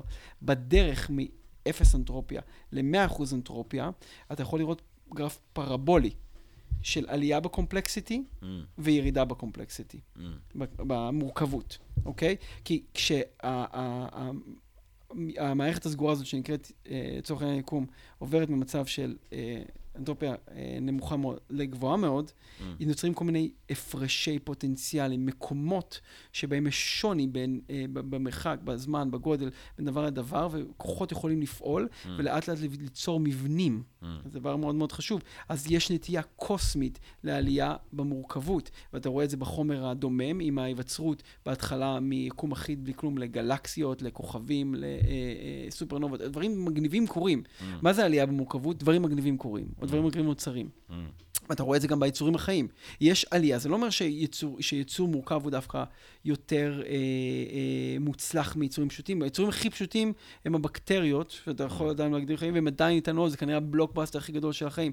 זה הדבר הכי מוצלח שיש. אבל mm. כן, עם הזמן אתה רואה, גם בממלכת החי, או גם במאובנים, mm. אתה תיקח מאובנים משכבות יותר צעירות, אתה תראה שהם יצורים גם... יותר מורכבים. בממוצע, שכבות יותר אה, צעירות, קרובות אלינו, הם יהיו יצורים יותר מורכבים. אבל למה אמרתי שהגרף הוא פרבולי? המורכבות בסופו של דבר יורדת. Mm. כי בסופו של דבר, סופ... כרגע סופו של היקום להתפשט לנצח, וכל מבנה תחת החוק השני של הטרמודינמיקה, האנתרופיה תמיד עולה, בסופו של דבר יתפרק, mm. יאבד כל אנרגיה זמינה לאיזושהי mm. עבודה, לאיזושהי התרחשות, ואנחנו נהיה ביקום קר, אפל mm. וריק מחומר. Mm. אז המורכבות עולה ויורדת, והאנתרופיה רק עולה. ושם נוכל סוף סוף לנוח. אה, דוקטור יואב מנסטר. אני רוצה מאוד להודות לך על זה שבאת והארת את עיניים. הנה, אנחנו לוחצים ידיים. אנחנו עושים פה שלום, בין כאן, פילוסופים לביולוגים. בין פילוסופיה לביולוגיה. אולי פה יתחיל השלום. הנה, הפילוסופים הנה, מהרגע הזה אה, אנחנו יצרנו, אה, אה, ואני רוצה להודות לך מאוד על אה, זה שבאת והסברת להגיד את עינינו לתורה היפהפייה הזאת. אה, שחשוב מאוד אה, להלל אותה, כי אני לא מקבלת ביטוי בכלל, אני חושב, אני לא יודע אם בחינוך בישראל אה, מלמדים. זה פסיכי. אני זאת אומרת, אתה יודע שאני הולך... מלמדים לילדים בגיל ארבע על אדם וחווה, וזה סבבה, אני יודע מה, כן. אחר כך אתה מלמד אותם בזה שאלוהים רצה שהוא, אברהם יחצח את בנו, שאלה, אם צריך. אבל מלמדים אותם על אדם וחווה, ואז כאילו עד גיל 18 לא מתקנים. זאת אומרת, אנשים מגיעים לשלב הבגרות מבלי שהם לומדים את הדבר הזה, אבל זה כבר שאלה של בגרות חינוך. באבולוציה בלי לדבר על אבולוציה. בגרות ב- בביולוגיה, חמש יחידות בלי לדבר על אבולוציה. חמש יחידות ביולוגיה בלי לדבר על אבולוציה. על הפנים. פשוט על הפנים. אני עושה קצת בבתי ספר, עשיתי עם, אה. שנה שעברה, שנה לא היה כל כך זמן, פרויקט שנקרא חתני פרס נובל, שהיה משטיימר. מ- נכון, שהוא ו- היה אצלנו, הוא דיבר על איינשטיין. יפה, והוא מאפשר לי ללכת לכיתה, כמו האקר, בכיתה ז', זה כזה די לוס, ואני מדבר על אבולוציה, בום, במקום. מצוין. אתה רץ פנימה, אתה מדבר על אבולוציה ואתה בורח. לגמרי, זה אבל זה מאוד כן. חשוב, כי אני חושב ש, ש, שבעידן, אה, עם המשברים האקולוגיים, אה, עם אה, בעיניי גם האידיאל המוסרי של הטבעונות, אני חושב שמאוד חשוב אה, שנחשוב ונחווה את עצמנו כחלק מהעולם הטבעי, כמשפחה של העץ, כאל קרוב לסוס. אני חושב שרק טוב יצא מזה. אה, אה, אה, ואפילו סוג של טוב דתי בעיניי. כך שכל הכבוד, הלוואי שתיכנס להרבה כיתות ז' אה, ותראה להם מה זה. טוב, אבל אי לכך ובהתאם לזאת, אנחנו מסיימים כאן את הפודקאסט שלנו להיום בערב. אני רוצה שוב להודות לדוקטור יואב מנסטר. רגע, אני לא אמרתי תודה. אה, בבקשה. תודה גם, קודם כל לטובה על Think and Drink, על הרעיון הזה של אמן. הפודקאסט גם. נכון. איש דגול. ו- איש דגול. מיזם מדהים. שהגיע הזמן שהוא יפזר את הגנטיקה שלו לעולם, אתה לא חושב? אה, נדבר על זה, כן. ו, אה, וגם לך, להיות פה איתך, זה די... תודה. זה, אה, אני חושב שטובל אמר את זה, די... הכוכב הכי גדול בארץ שאינו מפורסם כרגע. ככה הוא קרא לזה, אני, אני עם זה. כן. תודה רבה לך. תודה רבה לך, אה, דוקטור יואב, אה, ותודה רבה לכן ולכן על התשומת לב והאזנה, ואני מקווה מאוד שתחזרו אלינו בהקדם, לשמוע עוד פרקים אה, שלנו כאן בפודקאסט של Think and Drink Different, ולבינתיים, להתחאות. פודקאסט, פודקאסט, פודקאסט.